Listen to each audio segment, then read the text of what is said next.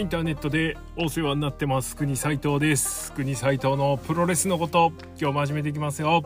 国斉藤のプロレスのことはプロレスに人生を狂わされた国斉藤がモメンタム重視で独自の視点から試合の感想やお話の妄想プロレス界の情報なんかを垂れ流すザ・ベストプロレスポッドキャストソファーでございますよ。っつってね。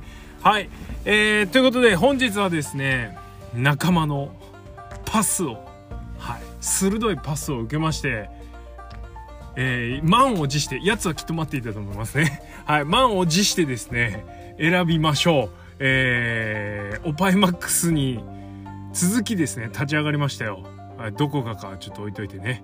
はい、えー、国斎藤が選ぶですね、女子プロベスト11。えー、なんだ？斎藤ジャパン2022女子プロ編のことです。わー。はい、ということでね、何が発端だったんだろう、昨日。はい。まあ、あのいつも通りですね、あの毎日ですね雑多なプロレストークが繰り広げられているですね、えー、おじさんたちの LINE グループがあるんですけれども、まあ、そこでちょっと話題に上がったというか俺が唇を切ったんですけど、えー、そろそろ女子プロのさそベスト誰だかもう顔だけで決めね？みたいな話になったわけですね。女子プロの話出ては消え出ては消えだったんでで、いいねみたいな感じになって、まあ、あの、その人の名誉のために誰がノリノリだったか言いませんけど、えー はい、えー、かなりノリノリの反響を受けまして、ただですね、よしと思って、まあ、その、あのー、ラインをね、入電打つ時にですね、打ちながら、もうすでに考えてたんですね。でもね、星据えてよく見ると、いや意外と顔だけで選ぶの無理じゃね？みたいな。やっぱプロレスラーなんだなみたいなね。はい。いう感じでした正直言って。あのー、まあ皆さんもね人生でご経験ある方も多いと思うんですけれども、えー、特定のシチュエーションで、えー、なんだろう。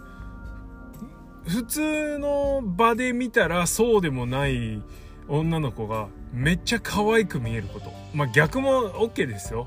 まあ女性リスナー数少ない女性リスナーの方々に一応向けると あのね、えー、普段かっこいいと思ってないだあいつがなんか体育の授業ではめっちゃかっこよく見えるみたいな。体育の授業かって話なんですけど。まあでもそういうね特定シチュエーションで輝くっていうのがあるじゃないですか。でそこに持ってかれちゃってみたいなね。えー、でも結構こう人生で多いと思うんですよね。で俺個人的にはまああのー、もう別にこれ言っちゃっても平気だから、まあ、垂れ流しますけどあのー、水球水泳界にいたのでまあなんだろうな女の水着姿っていうのはめちゃめちゃ見慣れてるんですね。なんでちょっと露出度が高いぐらいじゃ全然ですねコロッといかないんですけどあのただまあその水泳でもうーんなんだろうな。普通だと全然なのに あの部活というかその泳いでる場で見るとねよく見えるみたいなとかね。あとまあもう単純に一緒に帰っただけで好きになっちゃうとかね。あまあいろいろあるわけじゃないですか。いろいろね、はい、男心女心っていうのはね。あの移ろいやすいものですから。何言ってんだっつね。今日全然プロレスの話じゃねえなって感じなんですけどまあそんなこんなでですねあのやっぱ女子プロの選手が魅力的に見えるのはやっぱそれが女子プロってフィールドだからだなっていう 企画をですね根底から覆すようなことを言っているわけなんですけれども。いやでもね正直ですよ。正直オパエマックスと同じテンションで楽しめるかっていうと意外とそうでもないというか結構ねあの、選ばなきゃいけないっていう。構難しさがありましたね。はい。しかもですよ。しかもね、あの、俺3人とか5人とかぐらいでイメージしてたのに、よりにもよって11人も選ぶっていうね。しかもやつはなんかリザーバーとか監督とかね。で、監督外人呼んでるし、ずるじゃねえかっつってね。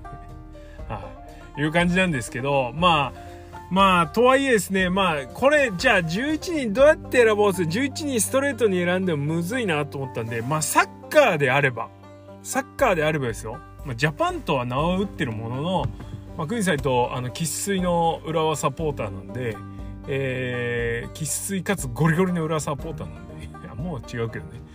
はい。あのー、なんでえー、一番ね好きだった時の浦和のあのフォーメーションにはめてみようってことで、えー、選びましたよ。女子プロベストイレブンを。まあ結局ねあのー、見た目重視もうルッキズム全開でね選ぼうと思ってたんですけどっていうかそういう風に選んでみようぜみたいなっていう話をしてたんですけどなかなか難しい正直それだけだと。やっぱね女子プロレスラーとしての素晴らしさっていうところとかねも含めてはいあの選びたいなと。ああいうことで言い訳めっちゃしてますけれども国サイトなんとか11人ですね。結構苦労しましたね誰を切るっていうよりえじゃあ次誰選ぶみたいな感じですわ。はい。えー、ってな感じでですね選んでみましたよ11人を。俺はズルしないっすよ。ズルしない。うん。あの外国人とかあれズルだね。あとね俺ちょっとね富士山がなんか幾何学とか言ってて外国人選ぼうとしてるのあれマジズルだと思うんですよね。俺も考えた。確かに。あの外国人11人全員外国人選手にして えそんなんみたいなのとかちょっと狙ったんですけどやっぱねここは多分あのー、やつのブログに続いて2番手は俺のはずだから このレスポンスの速さを持てばね。なのでちょっと真面目にやんないとなと。はい。そしてあのこれ後になればなるほどハードルが上がるから。はい。あのなんでね先にやっちゃおうってことで。今日撮ってます。はいということで国斎藤が選ぶですねえー、斎藤ジャパン2022えー、女子プロベストイレブンはですね、えー、モチーフは、えー、国斎藤が大好きで最も熱狂したというかあのー、すごい強かった。めちゃめちゃ強かった。めちゃめちゃサッカーも面白かったっていうイメージがある。2004年ちょっと古いですけどね。2004年の浦和レッズをベースにはいちょっと選んでみました。はい。えー、2004年の浦和レッズっていうのはどういう年だったかっていうとえー、っと当時まだですね J リーグが、えー、ファーストステージセカンドステージ2ステージ制に分かれてたんですね。でそれぞれのステージで、えー、チャンピオンになった人たちがチームが、えー、チャンピオンシップをやってホームアンドウェイで戦ってみたいな年なんですけどまああの浦和レッズは、えー、ファーストステージは2位だか3位かな？でセカンドステージは負けなしで勝ったのかな？もう忘れちったなそういうのもな。はい。なんですね。まあとにかくクソ強かったんですよ。えー、オフト監督から、えー、チームのレジェンドであるギド・プッフバルドにね監督を受け継いでしかもギドはあの前からガンガンプレスかけて、えー、そして2点取られたら3点取ってこいっていうね。その次の年からはそんな影そんなのは影を潜めてしまうんですけれども、はい、そういうサッカーをやってました。はいえー、選手についてはですねこの後あの 女子プロレスラーと共に振り返っていきたいと思います。半分ぐらい裏レッズの話になりそう はいということで、もう行きましょう。国斎藤が選びましたですね、ベスト11。どっから行きましょうかね。はい。ということで、ゴールキーパーから行きます。えー、ゴールキーパーは、これかぶってんだよな。姫か、はい、山岸典弘です。えー、まああのこの年の裏レッズ裏レッズの話になってるっていうね、はい、山岸続き。あの裏レッズは代々ですねあの2枚強いゴールキーパーを持っていてどっちかがレギュラーの時どっちかがもうね虎視眈々とレギュラーを狙うみたいなね年ことがずっと続いてたんですね。でこの年も山岸と都築っていうねあの日本を代表するようなですね日本代表にも入るか入んないかぐらいですけれども素晴らしいゴールキーパーが2枚、えー、揃ってましてえー、っとどちらかというと04はあのー、山岸のイメージの方がちょっと強いかなということでですねはい選びました。まあちょっとあんま有名な選手じゃないですけどねはい。えー、まあその代わりとなるのが姫香です。まあやっぱね こう姫香ってあれじゃないですか。えー、顔顔は4スターですね、そして、えー、もともとでかいレスラーでかい女が好きなので俺は。なんであのもう姫香ですね。もうここはもう結構スターダムでも一番早く生早く生で見たいレスラー一番は姫香なんですけど。いつだかねレッスル1であの水道橋の駅の向こう側のあの餃子屋あるじゃん。あるじゃんとか言ってもう完全にあの飲みながら話してるみたいな。飲まないんですけどね。感じになってますけど、えー、そこの餃子屋で食ってたらあれ誰だっけなもう一人多分同じぐらいのでかさの女の人がいてで当時まだ姫香じゃなかったのかなジャンボだったか分かんないけど姫香とで遅ればせながらですね豚書が入ってきて3人でねわけやいと餃子食ってましたよ。はい。その頃から好きですっつって。いや別に好きじゃないんですけど。ただねああおいいごついお姉ちゃんだなみたいな感じでね。はい見てました。はいえー、まあキーパーっぽいじゃん。はいえー、ということで選びましたよ。次！こんな感じでいいのかな？次、えー、ディフェンダー、えー、フォーメーション352なのでディフェンダー3枚です。えー、まず1人目うなぎさやか、えー、あず坪井圭介ですね。これはもうこれはもうあのスターダムスターダムからですね今回ですねうんと都合4名最多選出をしております。はい。まあ当然ですよね。今トップを走る団体ですから4名選ばれるわって感じなんですけど、まあ、うなぎは、えー、まあ身長もそこそこあるし、えー、どっちかというとあのディフェンスその身長的に前がね2004年の裏前がちっちゃいんでなんでちょっと後ろにでかいの寄せときたかったんではいうなぎここに置いときました。そんなそんぐらいですわ。まあ姫かとうなぎあのうなぎさやかもねえー、っとあれなんだっけな。武道館行った時なんでノアの時かな。見たんすよね。可愛かった。てかね結局ね生で見ると可愛いかもしれないな。はい。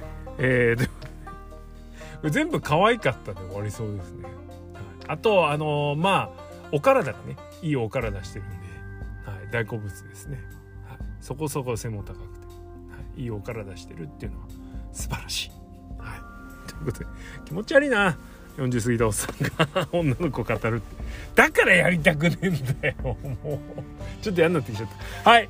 いやそんなことない。はい。次、えー、ディフェンダー2人目えー、上福由紀、えー、あずねねですね。はい。まあここはあれですわ。はい。ねねですわ。うーん。何？何よなんて言ったらいいのこれ？特に特に言うこともね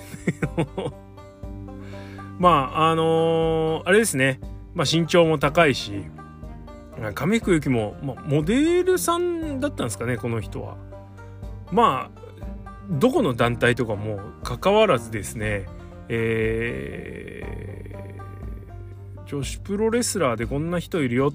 試合は見たいと試合が見たいっていうよりはこの人どんな人なんだろうっていうのが結構気になってまあ綺麗系と言いますか。はい。この人も互いいい感じ ですよね。はいでかいんでこれの人もディフェンダーにしてますけど。何がそんなおっぱいはあれじゃないからな。はい。まあパッと見の綺麗さとですね。あとまあなんか英語話せてね。あの端正な感じなので、はい、いいなってとこですかね。はい。次ディフェンダー3人目は、えー、橋本千尋 as トゥーリオ。もうこれは事実上のチームリーダーですわ。キャプテンじゃないけど、ね、感じです。えー、まあ、トゥーリオはトゥーリオの話はどうでもいいな。あ橋本千尋はねまあああいう体型だしそれこそねちょっとごついじゃんみたいなところもあると思うんですよ。でまあ男勝りのファイトも見せるし可愛いかっていう疑問を持つ方もいるかもしれないんですけどいやマジ実物見てみろって。可愛いから。あああのねよくこうブサカワとかね失礼なこと言ってる人がいますけどブサカワですらないですね。ブサじゃないからね。可愛いっす。まあもうねいい加減この年になってくるとまあそのよっぽどのブスじゃない限り、ね、切り捨てるようなことはしないですよね。若い頃じゃないんで。切り捨てるってまた失礼な話なんですけど。自分の好みじゃないからといってもうダメみたいな感じにはなんないです。もう一生懸命頑張ってる子たちはみんな可愛いです。本当に。何の話してんだか分かんなくなってきたけどね。はい。ということであの橋本千尋俺が数少ないですね直接会ってこう写真撮ってもらったりサインしてもらったりしたレスラーの一人ですしそれからあっとオスプレイが初めて優勝したベスト・オブ・ザ・スーパージュニアセンプラでやったベスト・オブ・ザ・スーパージュニアの時にえっとあれと見に来たんですよ。カサンドラ宮城と、えー、橋本千尋がいたんですよ。でまあ失礼なことに俺アンダーカードの時に便所行ってたんですけどそしたらね2人がなんか外にいて「でうっそ!」と思って写真撮ってもらおうと思ったんだけどまあ NG で断られちゃったんですけど「これでちょっとダメなんですよ」って言われて。でちょっともう「そっか」とか思いながらもはい。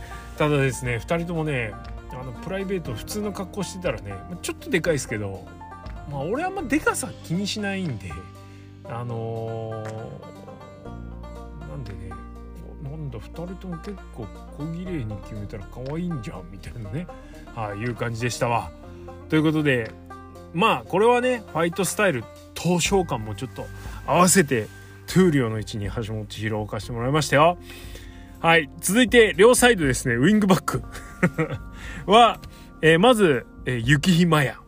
えー、これは、あず、山田信久ですね。はいえー、これは年齢重視で、あの、山にかぶせたってだけなんですけど、雪ひ、年齢いくつだか公表しないんですけど、いくつなんですか、あの人、本当に。ね、まあ、そうそう、そこそこのお年をですね、召されてるとは思うんですね。はい。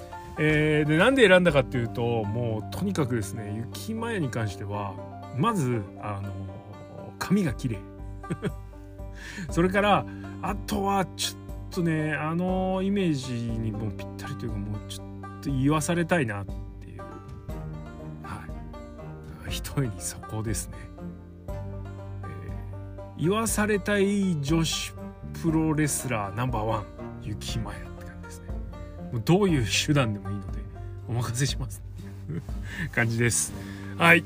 次、えー、左のウィングバック、えー、これちょっとねこれちょっともう潰し入ってます、えー、マドレーヌです。えー、アズ・サントス・アレサンドロ。あのここはねあの幾何枠ですわ。なんでカタカナの人を絶対ここに入れたかったんですね。でカタカ今日本にいるあの外国人女子レスラーってテクラぐらいしか思いつかなくてあとわかんねえんですよ。だからじゃカタカナの人にしようと思ってカタカナの女子レスラーを探したらこのマドレーヌって人がまあまあいい感じだったんで、はい、選びました。どういうレスラーでどういう技を使うとか一切知りません。ただ見た目がちょっと良さげだった。そして名前がカタカナだった。以上。おしまい。ということで次行きましょう。えー、ボランチ。ボランチは、えー、これ、要のポジションですね。はい。この年の裏のボランチはですね、鈴木啓太、長谷部誠っていうコンビですね。はい、えー、長谷部はね、もうね、日本代表のキャプテンもなりましたけど、当時のね、浦ではね、若手、バリバリの若手で、はい。えー、しかもあのー、こう、静かな闘志を燃やすタイプのね、選手だったんですねただ将来をめちゃめちゃ嘱望される2004年はね跳ねた年なんですけれどもそんなね跳ねっぷり若手で跳ねたっていう感じでいくとちょっと分かんないですけど駿河メイ、この子は可愛いですね普通にね。多分いっちゃん可愛いんじゃねえのかなと思いますね。この中でも可愛さという点においてはあ背丈のねちっこさも含めてねもうもうほぼ娘ぐらいの感じですよね。こうなるとね。はい。うん。ちょっと今娘の話となったからやるとこ はい。ということでえー駿河メイはあの若手の上昇株みたいなこれからぐんぐん来んじゃねえの？いやもしかしたらもう来てるのかもしれないですけどね。ちょっとあのプロレスの話は逆にできないんでほんとすみませんって感じです。あの駿河メイってより俺はああっちでしか見てないんですよね。メイサン・ミッシェルの方でしか見てないんですけど。メイサン・ミッシェルでカウントしちゃうと登場の枠が増えちゃうんであくあくまで駿河メイとしてちょっと選ばせてもらいましたよ。はい。何言ってんだっつ続いて、えー、鈴木啓太枠は、えー、もうこれ仕事人ですね、えー、こう目をつむひたすらボールを取ってそして横にいる長谷部に渡すっていう、ね、役、えー、鈴木啓太は、えー、ダッシュ千佐子。いやこれでしょやっぱり。はい。ダッシュ千佐子はねはいもうこれは逆にですよ。言わせたい。雪前は言わされたい。ダッシュ近さこう言わせたい。っていう感じですよね。うん。もう見るからに言わせてやらんとって。腕が鳴るぜみたいな。ね感じですよね。何言ってんね本当にね。はい。えー、まあねあのー、プロレスに関してはねこの人はもう文句のつけようないじゃないですか。もうほんと素晴らしいです。戦場の方たちはねもうみんな皆さん本当素晴らしいんですけどえー、女子プロねその体格的にちょっとやっぱりあんまり前のめりになれないなみたいな話もちょっとしたんですけどこの人に関してはちっこいけどね全然前のめりになれます。なんつってもこうこう体中からほとばしるエネルギーがほんと素晴らしいです。あのこれはねもうどっちかっていうと顔とかその容姿がどうとかっていうそのねちょっとふざけた話じゃなくてマジであのプロレスラーとしても素晴らしいと思いますね。はい、えー、ということでダッシュちさ子仕事人枠にダッシュちさ子を、えー、置いておきます。さあそして、えー、トップ下、えー、裏切り者山瀬浩二の枠にはですね、えー、スターダムから渡辺桃をチョイスしました。えー、っと最近だいぶですねデブってて ちょっと気になるんですけど。いやこの子はしあれっすね。ちょっと静かな感じなんだけどやるときやるぞみたいなね。やるときはやるぞかっこ意味深みたいな。こう電波を受け取ってるんで。そうなるとやっぱ山瀬っぽいな。しかも最近ほらねあのヒールユニットに裏切ったでしょ。だからね山瀬浩二とかぶるんですよ。いきなりあの2004年を途中でシーズン途中で怪我してね離脱したと思ったらですよ。